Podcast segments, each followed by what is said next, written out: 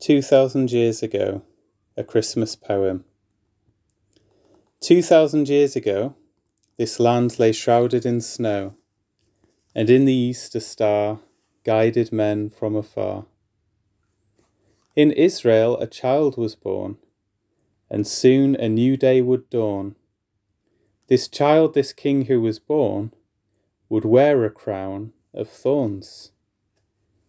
In Bethlehem, David's town, shepherds settled down, watching over their flocks among the cold, dark grey rocks.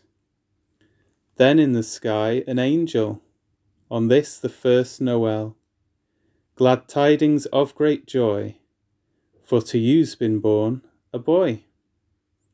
The shepherds hurried down to search the streets of the town. The screaming of a babe gave away where he was laid.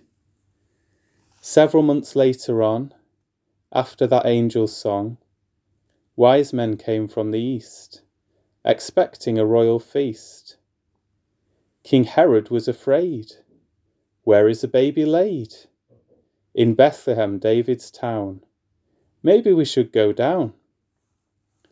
When the men found the boy, they gave him some strange toys gold and incense and myrrh his deity they did infer.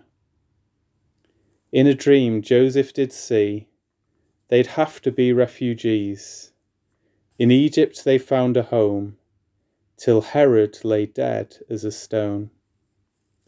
The child quickly grew up, with sinners he did sup. He raised the dead back to life, but met with much jealous strife. And so the leaders did plot Crucifixion was his lot. But on that cross as he died, It is finished, he then cried. And so our striving has ceased. We look forward to a royal feast, where Christ the risen one leads us all to where he's gone.